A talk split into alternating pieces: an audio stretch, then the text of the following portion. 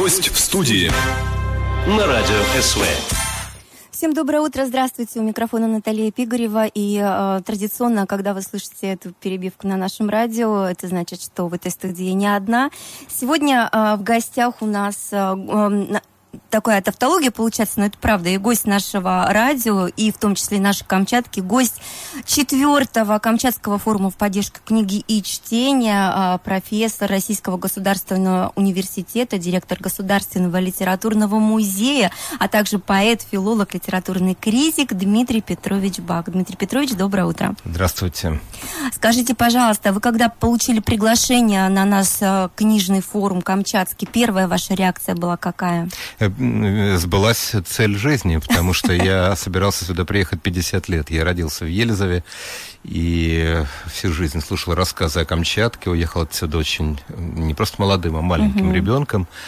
И твердо знал, что я сюда вернусь. Поэтому реакция моя предсказуемая. То есть возвращение на историческую родину, можно так сказать. Да, именно так. В Елизове, кроме того, что приезжали из аэропорта обратно, были еще? Удалось съездить? Пока нет, но обещали перед вылетом меня туда свозить, и я буду смотреть вокруг. Ну, здорово. Скажите, еще вот такой у меня вопрос в связи с тем, что книжный форум, он... уже в самом названии основная цель, прописана, поддержку книги и чтения. Вот в этом году он посвящен году кино. И в том числе, конечно, призывать читать и возвращать к этому увлекательному и такому нужному для людей занятию можно разными способами, в том числе вот с привлечением и изобразительных форм искусства, коим является кино. Вот на ваш взгляд, этот синтез, он удачный? Бывает очень разный. Я, вы знаете, очень скептически отношусь к возможности экранизации. Считаю, что удачных экранизаций почти нет. Угу. Может быть, это субъективное мнение, но просто книги всегда для меня содержат, особенно великие книги, гораздо больше смыслов, чем те, которые удается воплотить в кино. Поэтому я считаю, что это достаточно поверхностный путь к популяризации чтения. Ну, а то, что, например, вы вчера видели, когда еще к этому добавился еще один ресурс медиа, в том числе вот наше радио, Радио СВ принимало участие в этом проекте «Читай кино». Вот таким образом мы тоже популяризируем чтение. Все, что служит привлечению внимания к чтению, книги и кино, это, безусловно, благородно, правильно, и я целиком это поддерживаю. Хотя кино... практически не могу смотреть последние годы. Почему? А потому что мы привыкли к более дробным высказываниям, в более компактным, одна прокрутка, поэтому если прочесть объемную книгу я все еще могу, то полный метр – это практически непосильное занятие для меня. Тем не менее, вместе с вами на наш форум приехал талантливый сценарист, по чьим сценариям снимаются фильмы, то есть он вот немножечко, да, представляет и оборотную сторону, хотя он и прозаик, и поэт. Я говорю про Дениса Сергеевича Осокина, с чьим интервью, да, завтра с ним будет также мои коллеги будут делать на радио. Вот, и он приехал из Казани, да, вы из Москвы, он из Казани, и вы вот вдвоем представляете, получается, немножечко разные, так скажем, взгляды, да? Не совсем. Нет? Потому что Денис Осокин вовсе не талантливый сценарист, он великий сценарист, абсолютно великий, известный, европейский известный, и это совсем другой случай, это артхаусное авторское кино, не рассчитанное на широкую популярность и абсолютно не могущие иметь широкой популярности, это авторское кино. Хотя снимает в качестве режиссера другой человек, но сценарий всегда пишет сам Денис, у него есть своя тема. Вот если бы Достоевский мог инсценировать свои фильмы, это тоже или было Булгаков, кино, наверное, может быть, это было бы достойно. Я хочу всем нашим слушателям сейчас рассказать и напомнить, может быть, тем, кто внимательно следит за новостями 4-го Камчатского форума, что, например, сегодня, в среду, как раз-таки в 17 часов в малом зале библиотеки имени Крашенинникова, нашей главной библиотеки, состоится выступление путешествия, вот как раз-таки Дениса Осокина. и с просмотром документальных фильмов из цикла «Солнцеворот», где он тоже режиссер, и короткометражного фильма «Одя». И надо сказать, что следом будет еще и лекция, которую будете читать вы. Она будет называться «Лирика Арсения Тарковского. Архаика или новизна?» И тут стоит знак вопроса. Правильно, правильно. Угу. Я еще раз хочу вернуться к Денису Осокину. У него есть своя тема, и она странная, непопулярная, неочевидная. Он пишет о так называемых малых народах, малых культурах. Это для Камчатки очень актуально. Да, он пишет о традиционных культурах, которые как-то сохраняют себя вот в этом нашем глобализирующемся мире. Он чувствует своими поволжские культуры. Это вообще очень важная история для россиянина и не только. Ну, просто быть не внутри одной культуры. Я тоже не внутри ни одной культуры. Наверное, вы знаете, у меня два родных языка, русский и украинский. Поэтому то, что делает Осокин, мне кажется необыкновенно важным и интересным. Будьте добры, пожалуйста, два слова еще расскажите о том, что вы еще представите коллегам вашим, которые будут здесь на Камчатке вас слушать, с вами, может быть, вероятно, дискутировать на какие-то темы. Вот как, например, вчера была очень интересная дискуссия на тему, что есть такое классика, да, и были высказаны достаточное количество мнений, которые вы... какие-то комментировали, какие-то принимали, какие-то вот оставляли. Ну да, вчера была острая дискуссия. Мне очень понравилась камчатская публика. Она умная, тонкая, без всякой иронии или какого-то снисхождения, говорю. Она современная, столичная, понимающая. Это был очень интересный разговор, потому что слишком много штампов кроется за вот таким картинным желанием прививать классику и считать, что она гарантирует, что мы будем лучше. Ну, вроде как нажал на кнопку и получил результат. Так не бывает. Вот об этом мы говорили вчера и говорили о том, как классика стала классикой, чем она была при жизни Достоевского или Лермонтова. Ну и говорили о современной литературе, которую, конечно, нужно и важно знать, потому что сейчас будет правильно сказать, что на дворе у нас расцвет русской литературы. Кроме того, что вы преподаете, да, в МХАТ у вас студенты, актеры, первокурсники, насколько я поняла? Нет, я в школе-студии при МХАТ имени Чехова преподаю литературу у актеров, и это 3 года, это 6 семестров подряд, это мастерские замечательных режиссеров, среди которых могу ответить моего ближайшего товарища Виктора Рыжакова, известного на Камчатке, очень серьезно. Кроме Рыжакова, вот мастерами школы-студии были или являются очень разные режиссеры, такие как Кирилл Серебренников, или Константин Райкин, или Игорь Золотовицкий, или Дмитрий Брусникин, Евгений Писарев. Это очень большое счастье там быть, но я там преподаю 10 лет, а 25 лет я преподаю, я тут вас немножко поправлю, не в Российском государственном университете, такого не существует, а в Российском государственном гуманитарном университете, в РГГУ. Это бывший историко-архивный институт, вот учебное заведение, в котором я уже 26 лет, 26-й год преподаю, которое для меня родное. Ну, кроме того, что вы всегда держите руку, так сказать, на пульсе, поскольку вы работаете, общаетесь со студентами, с молодежью, у вас еще у самого 3 детей, как мы вчера узнали от вас. Да. То есть вы в гуще событий. Я к чему сейчас вот это все говорю, такая преамбула? К тому, что вы наверняка имеете, и вчера мы это услышали, вы имеете свою очень четкую точку зрения по поводу того, насколько важно, чтобы молодежь, подрастающее поколение возвращалась к литературе, либо начинала... Вы знаете, вот не моя стилистика. Молодежь, подрастающее поколение, это какое-то снисходительное обращение к ним. Они лучше, больше и полнее, чем мы. И когда профессор входит в аудиторию, еще непонятно, кто кого обучает, потому что он ведь заранее знает, наверное, и долдонит по 20 лет то, что считает вполне очевидным, а студенты обладают совсем другим кругозором, будь то актеры, будь то филологи. И поэтому, почему их надо возвращать к чтению? От него никто не уходил. Я вообще очень далек от каких-то панических настроений. Процент читающих людей очень примерно постоянен. Другое дело, что само чтение ушло. Вот, я вот и хотела сказать, что статистику, которую даже вы вчера приводили, мы ее тоже знаем, там, что 70% российского населения не читает. Ну, их нельзя заставить читать. Нас с вами нельзя же заставить разбирать папирусы. или пергамента.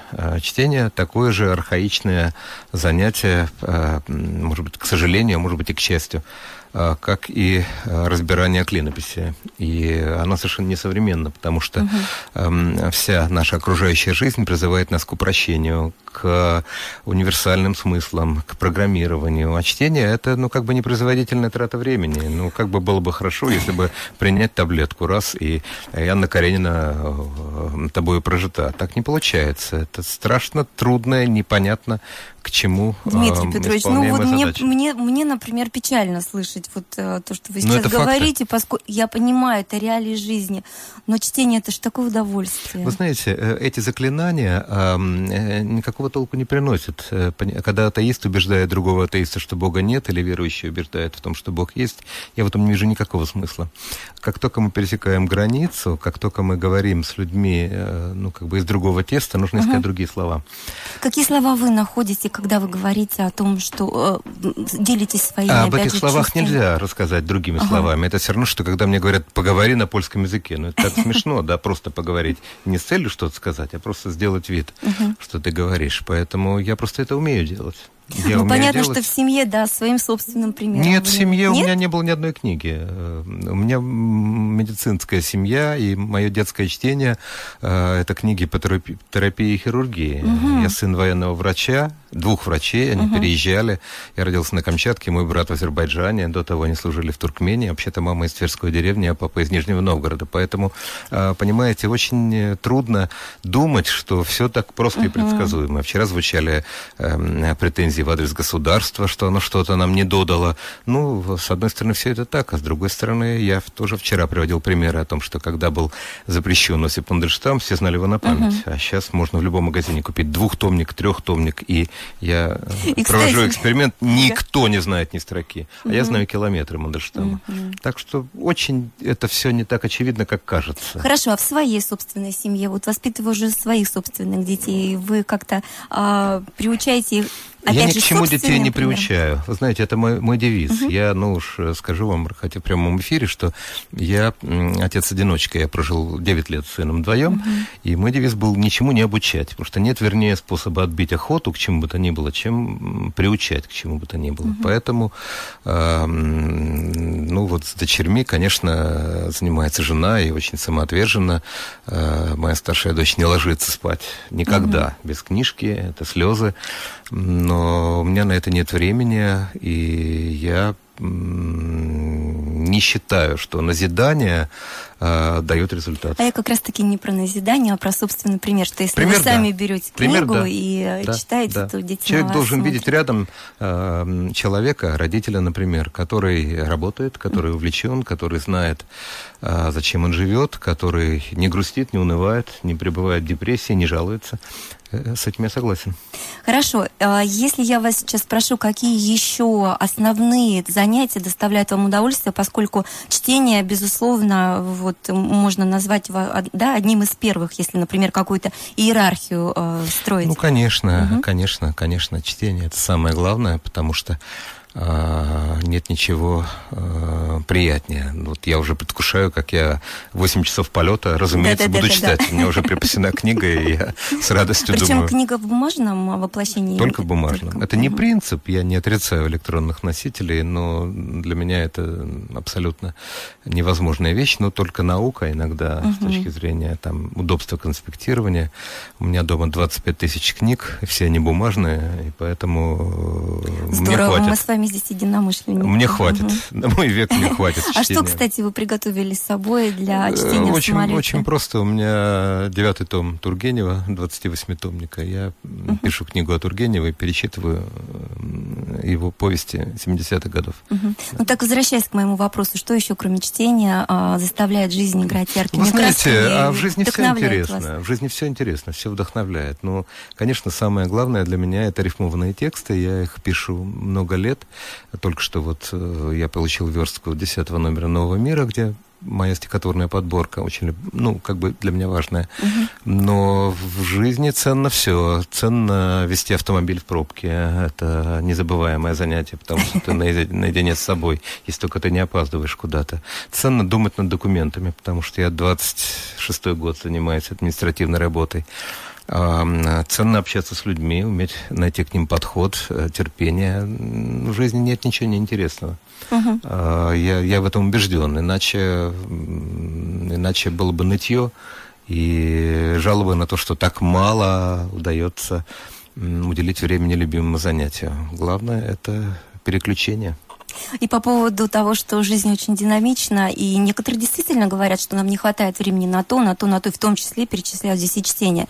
У вас такое большое количество занятий, связанных с вашей профессией, плюс еще вот сейчас я узнала, что вы еще и на радио иногда диджействуете. Почему иногда? Выступаете. У меня регулярно, да? Я радиоведущий, радиокультура. Коллега в нашем эфире, можно сказать. Да, я очень люблю радио. У меня вот сейчас цикл передач под названием «Основной состав». И это цикл бесед с сотрудниками нашего музея, их 300 человек, и уже человек 50 в эфире побывали. Это интереснейшие люди. Старейший сотрудник нашего музея Елена Битна-Михайлова работает в нем 62 года. Она из Горбуновых-Посадовых.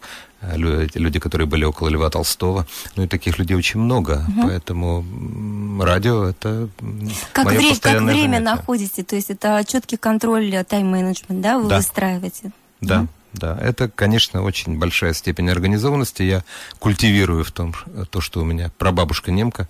Я ее никогда не видел, но мне нравится считать, что именно вот в эту самую Элизу Вирхов пошел я, когда в той области, где я стараюсь планировать жизнь. Здорово. Я не буду просить вас давать советы какие-то нашим слушателям. Пускай наша беседа как раз-таки... Какие советы? Нет, пожелания в любом случае я попрошу вас сказать. Я к тому, что вот то, что вы сейчас рассказали уже про себя, в случае, как и то, что в своей собственной семье вы не назидаете, а собственным примером воспитываете детей. Вот пускай наши слушатели, я больше чем уверена, что такая новая есть... Вот, любовь. Это здорово. Не воспитание, просто, вы знаете, это просто такая вещь, без которой совершенно нельзя. То есть просто нужно любить еще доверие.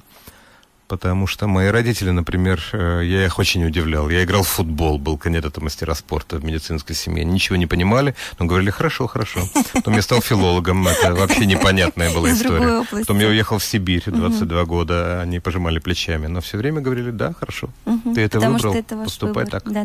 Я могу в завершении буквально несколько строк из вашего любимого стихотворения, произведения сейчас для наших слушателей в подарок прочитать? Вообще, в принципе, я настолько много знаю стихов на память, что даже как-то смешался. Может быть, как-то хорошо, по случаю. Николай Заболоцкий. «Когда вдали погаснет свет дневной, и черной мгле, склоняющейся к хатам, все небо заиграет надо мной, как колоссальный движущийся атом, который год томит меня мечта, что где-то там, в другом углу вселенной, такой же сад, и та же темнота, и те же звезды в красоте нетленной. Может быть, какой-нибудь поэт стоит в саду и думает с тоскою, зачем его я на исходе лет своей мечтой туманной беспокою».